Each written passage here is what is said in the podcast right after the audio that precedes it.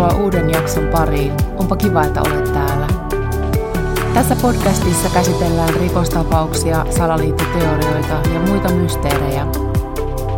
En hirveästi alkusanoja harrasta, joten mennään nytkin itse tapauksen pariin. Syyskuun kuudennen päivän iltana vuonna 2006 Portlandissa, Oregonissa, Yhdysvalloissa tulee hätäkeskukseen puhelu. Soittaja. Meillä on tunkeutuja naapuritalossa. Hän oli makuuhuoneessa vasaran kanssa ja talossa asuva nainen uskoo, että saattoi kuristaa miehen. Hän oli maassa, kun nainen lähti talosta. Hätäkeskus. Voitko antaa puhelimen naiselle? Soittaja. Hän vuotaa verta. Hätäkeskus. Tarvitseeko hän ambulanssia? Soittaja. Ei, hän on sairaanhoitaja. Hän pyysi soittamaan ambulanssin miehelle. Hän saattaa olla kuollut. Hätäkeskus. Mitä hän teki miehelle? Kuristi tätä? Mitä muuta hän teki? Soittaja. Hänellä oli kuristusote miehestä. Hätäkeskus. Apua on matkalla. Pysykää linjalla. Soittaja. Hänellä on vasara täällä. Hätäkeskus. Älkää koskeko siihen. Älkää koskeko siihen. Jättäkää se sinne. Soittaja. Hän löi miestä useita kertoja. Tuo on se vasara, joka miehellä oli mukana. Hän löi miestä ja kuristi tätä, ja hän epäilee miehen olevan kuollut. Tämä ei kuulosta ihan tavanomaiselta keskiviikkoillalta, joten palataan tapahtumissa hieman taaksepäin, jotta tietäisimme, mitä tuona päivänä oikein oli tapahtunut. 51-vuotias Susan Kunhausen oli lopettelemassa työvuoroaan Providence Portland Medical Centerin ensiapuosastolla, josta työskenteli sairaanhoitajana. Hänellä oli takanaan pitkä yhdeksän tunnin työvuoro kiireisessä päivystyksessä.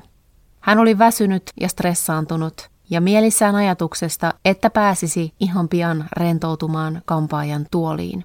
Sille istahdettuaan hän sanoi kampaajalleen kaipaavansa jotakin uutta ja piristävää, sillä oli käymässä läpi rankkaa avioeroa.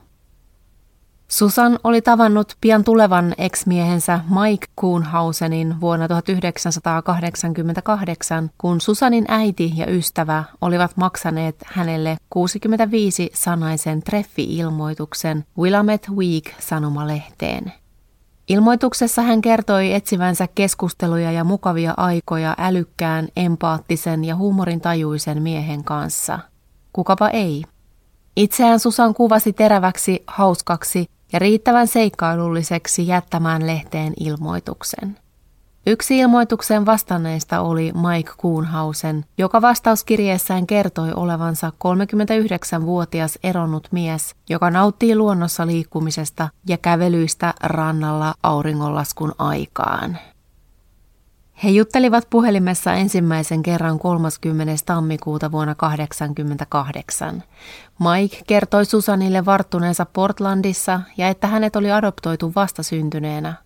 Susan kertoi Mikelle lapsuudestaan, siitä, että hänen isänsä oli ollut armeijan palveluksessa ja siksi perhe oli muuttanut usein, ja hän koki siitä tietynlaista juurettomuutta. Ja että hänen vanhempansa erosivat tämän ollessa varhaisessa teini-iässä – Susan sai kuulla Maikelta tämän palvelleen armeijassa. Susanin mukaan he juttelivat puhelimessa paljon, kymmeniä tunteja. Susan piti Maikin äänestä ja siitä, että tämän kanssa jutut menivät myös syvällisiin aiheisiin. Heillä oli ensi treffit helmikuussa. He tapasivat kasvipuutarhassa Portlandissa, jossa syöttivät sorsia ja oravia. Ja jo vuoden päästä ensi tapaamisesta Susan ja Mike avioituivat. Susan on kertonut, että pian avioitumisen jälkeen ei enää ollut kävelyjä rannalla tai sorsien ruokkimista. Mike tuntui muuttuvan flegmaattiseksi sohvaperunaksi, joka ketju poltti ja ryysti Coca-Colaa. Mike tuntui olevan, jos ei masentunut, niin vähintään apaattinen ja elämän myönteisyyden menettänyt mies. Susanin mukaan Maiken elämän filosofia oli, että elämä on paskavoileipä, joka päivä puraiset siitä palan, kunnes kuolet. Mike oli myös tuomitseva ja kontrolloiva. Hän vahti jokaista Susanin menoa ja moitti tämän rahan käytöstä, vaikka Susan tienasi itse omat rahansa. Ja itse asiassa Mike itse kärsi jonkinasteisesta peliongelmasta. Susan ei kokenut Maiken huomioivan tätä lainkaan, ainoastaan moittivan. Oltuaan naimisissa vaatimattomat 17 vuotta, Susan lopulta sai tarpeekseen ja päätti, ettei halua elää näin. Hän itse on sanonut, että välitti kyllä Maikista, mutta ei halunnut enää elää tämän kanssa, vaan halusi olla jälleen onnellinen. Siinä missä Susan ei ollut onnellinen, hänen mielestään myöskään Mike ei ollut onnellinen, ja Susan epäili, ettei tämä ollut ollut koskaan onnellinen hänen kanssaan. Siltikään Mike ei olisi halunnut erota, ja hän yritti saada Susania luopumaan erosuunnitelmistaan. Syyskuussa 2005 Susan vaati asumuseroa, jonka jälkeen Mike muutti isänsä luo asumaan. Eron virallistamisella ei tuntunut varsinaisesti olevan kiire, ja pari tapasi toisiaan aika ajoin. Mike oli ottanut eropäätöksen raskaasti ja Susan halusi tukea häntä prosessissa. Ja kaiketi he olivat yhä ystäviä. Mutta takaisin vuoteen 2006 ja kampaamoon, jossa Susan vietti noin tunnin ajan, ajaen tämän jälkeen kotiinsa yhä sairaanhoitajan työvaatteissa työpäivän jäljiltä. Hän oli kotona noin 6.37 illalla. Kaikki oli kuten yleensäkin. Tosin Mike oli käynyt talolla. Hän oli jättänyt Susanille lapun käynnistään ja kertoi siinä, että oli nukkunut huonosti ja lähtisi rannalle rentoutumaan. Ja että he voisivat tavata perjantaina tai lauantaina. Maikilla oli avain taloon ja hän tiesi hälytysjärjestelmän koodin, joten se, että tämä oli käväissyt talolla, ei ollut Susanille mitenkään ihmeellistä. Susan hakee postin ja tekee niitä normaaleja pikkujuttuja, joita kotiin tultua ihmiset tekevät. Hän riisuu työvaatteet päältään ja pirkenstokit jalastaan ja valmistautuu rentoutumaan loppuillan. Hänen huomio kiinnittyy kuitenkin siihen, että makuuhuoneessa on pimeää, ja hän epäilee unohtaneensa aamulla avata verhot. Makuuhuoneeseen päästyään hän kokee elämänsä ikävimmän yllätyksen, kun oven takaa hänen kimppuunsa hyökkää hänelle tuntematon mies. Miehellä on pitkä harmaa tukka ponin hännällä ja harmaa parta. Hänellä on päässään lippalakki ja käsissään keltaiset kumihanskat. Toisessa kädessä miehellään on vasara. Mies ei ollut erityisen pitkä, mutta roteva. Susanhan oli ollut jo lähes 30 vuotta sairaanhoitajana ensiavussa, joten hän oli joutunut vaikka minkälaisiin tilanteisiin. Hyökkäjä oli kenties aliarvioinut tämän naisen kyvyn puolustautua. Susan oli työssään joutunut pitelemään aloillaan aggressiivisia ja sekavia potilaita ja kohtaamaan väkivaltaisia ihmisiä. Sairaala oli myös säännöllisesti järjestänyt hoitajilleen itsepuolustuskoulutusta. Susanin kertomuksen mukaan tapahtumat etenivät näin. Mies lähestyy Susania vasara kädessään. Susan tekee jotain täysin epäintuitiivista, hän ajattelee, että jos olisi lähellä miestä, tämä ei saisi vauhtia ja sitä myöten voimaa vasaraan, ja siksi sen sijaan, että olisi vetäytynyt poispäin, hän meni mahdollisimman lähelle miestä. Hän ymmärsi, ettei pääsisi pakenemaan. Hänellä oli polvivaivoja ja ylipainoa. Mies saisi hänet varmasti kiinni, hän ajatteli. Ensimmäinen isku osui Susania vasempaan ohimoon. Hän ei tuntenut iskujen kipua, ainoastaan tilanteen aiheuttaman kauhun. Tästä alkaa fyysinen kamppailu, jonka aikana Susan panee vastaan purremiestä ja pyrkien saamaan vasaran tämän kädestä. Kesken kamppailun mies tokaisee Susanille, olet vahva. Susanin hyvien itsepuolustustaitojen lisäksi hän oli melko roteva ja pystyi käyttämään tätä häntä kevyempää hyökkääjää vastaan. Kampaillessaan miehen kanssa Susan samalla jopa tutkii miehen taskuja löytääkseen jonkinlaisen henkilöllisyystodistuksen tai mitä vaan, millä voisi yhdistää miehen tapahtumapaikalle. Ajatuksena, että hän voisi napata sen miehen taskusta ja heittää vaikkapa makuuhuoneeseen, jolloin poliisit voisivat myöhemmin tunnistaa tekijän. Susan tajuaa, että mies oli täällä vain vahingoittaakseen häntä, hän ei ollut lainkaan kiinnostunut tietämään, missä Susan säilytti arvoesineitään tai pyytänyt tältä rahaa, tai yrittänyt itse päästä poistumaan talolta. Hän oli odottanut Susania pimeässä talossa kumihanskat kädessään. Susan saa kuin saakin yliotteen miehestä ja vasaran käsiinsä ja lyö sillä miestä päähän kolme kertaa.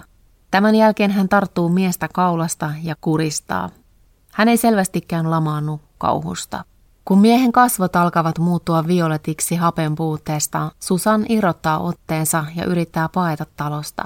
Mutta kuten elokuvissakin, pahikset nousevat aina.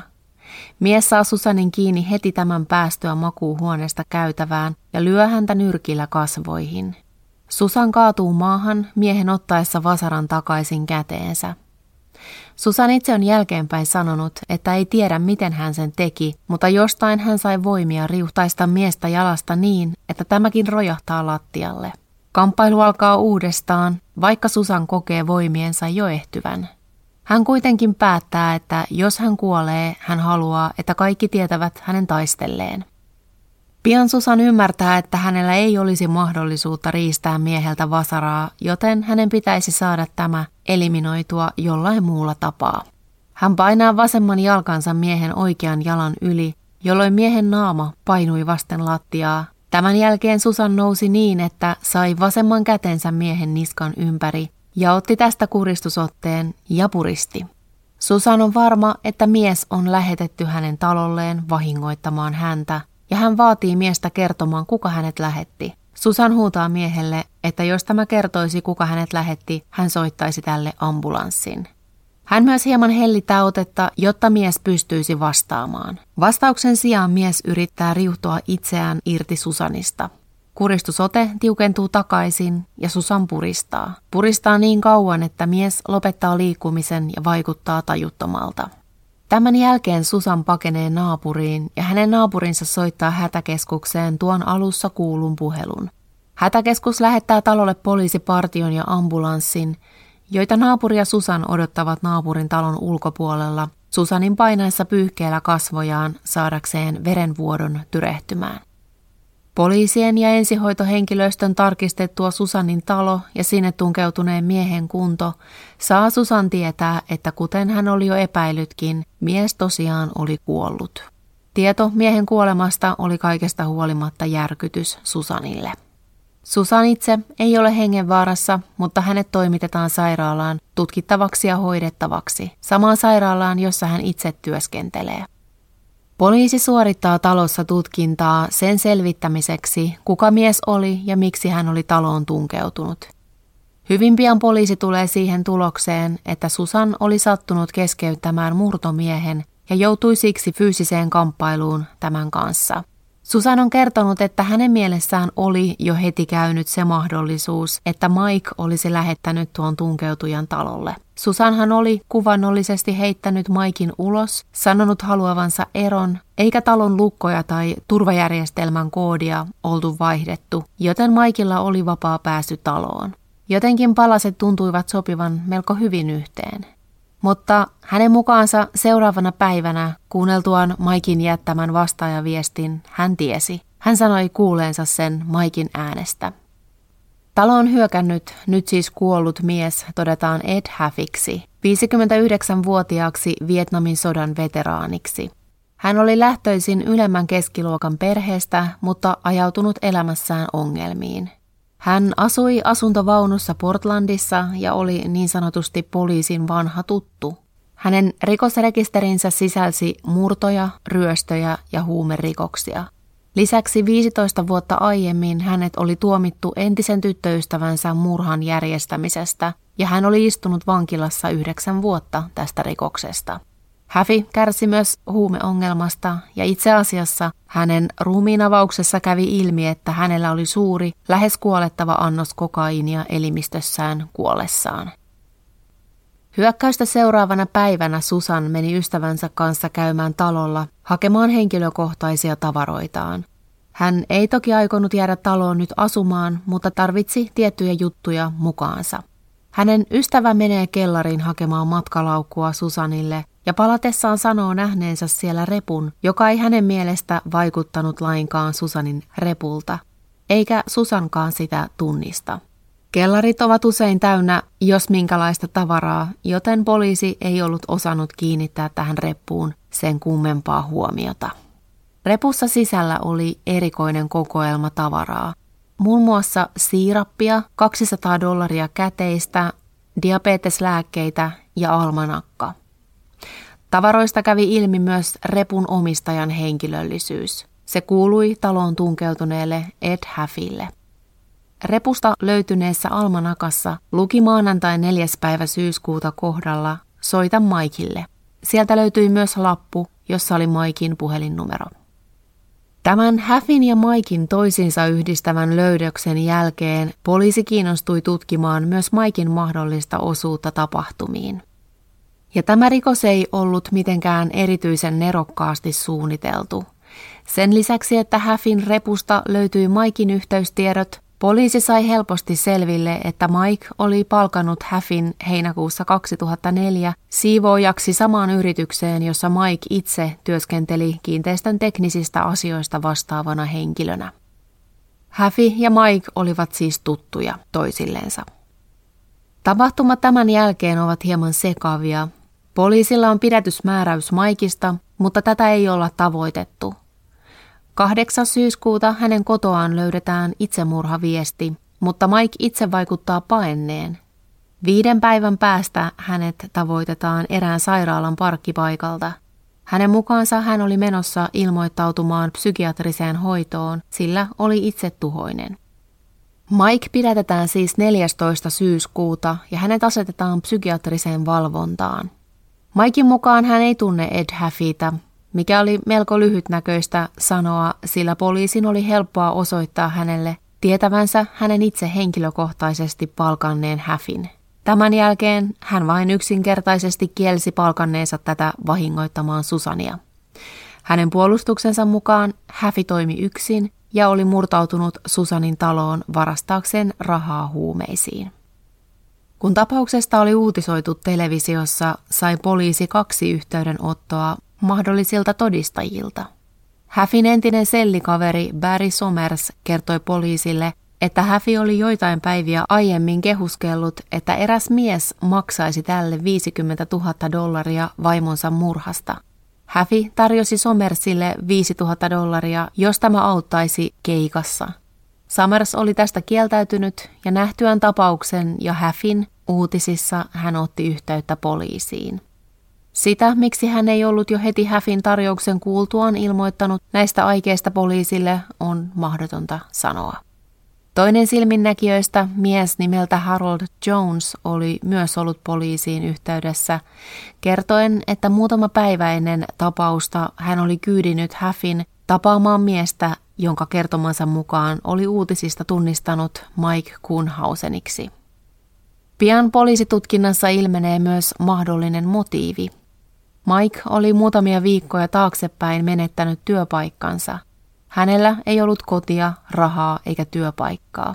Mutta hän oli yhä naimisissa Susanin kanssa, joten jos tämä kuolisi, heidän 300 000 euron arvoinen talo olisi hänen.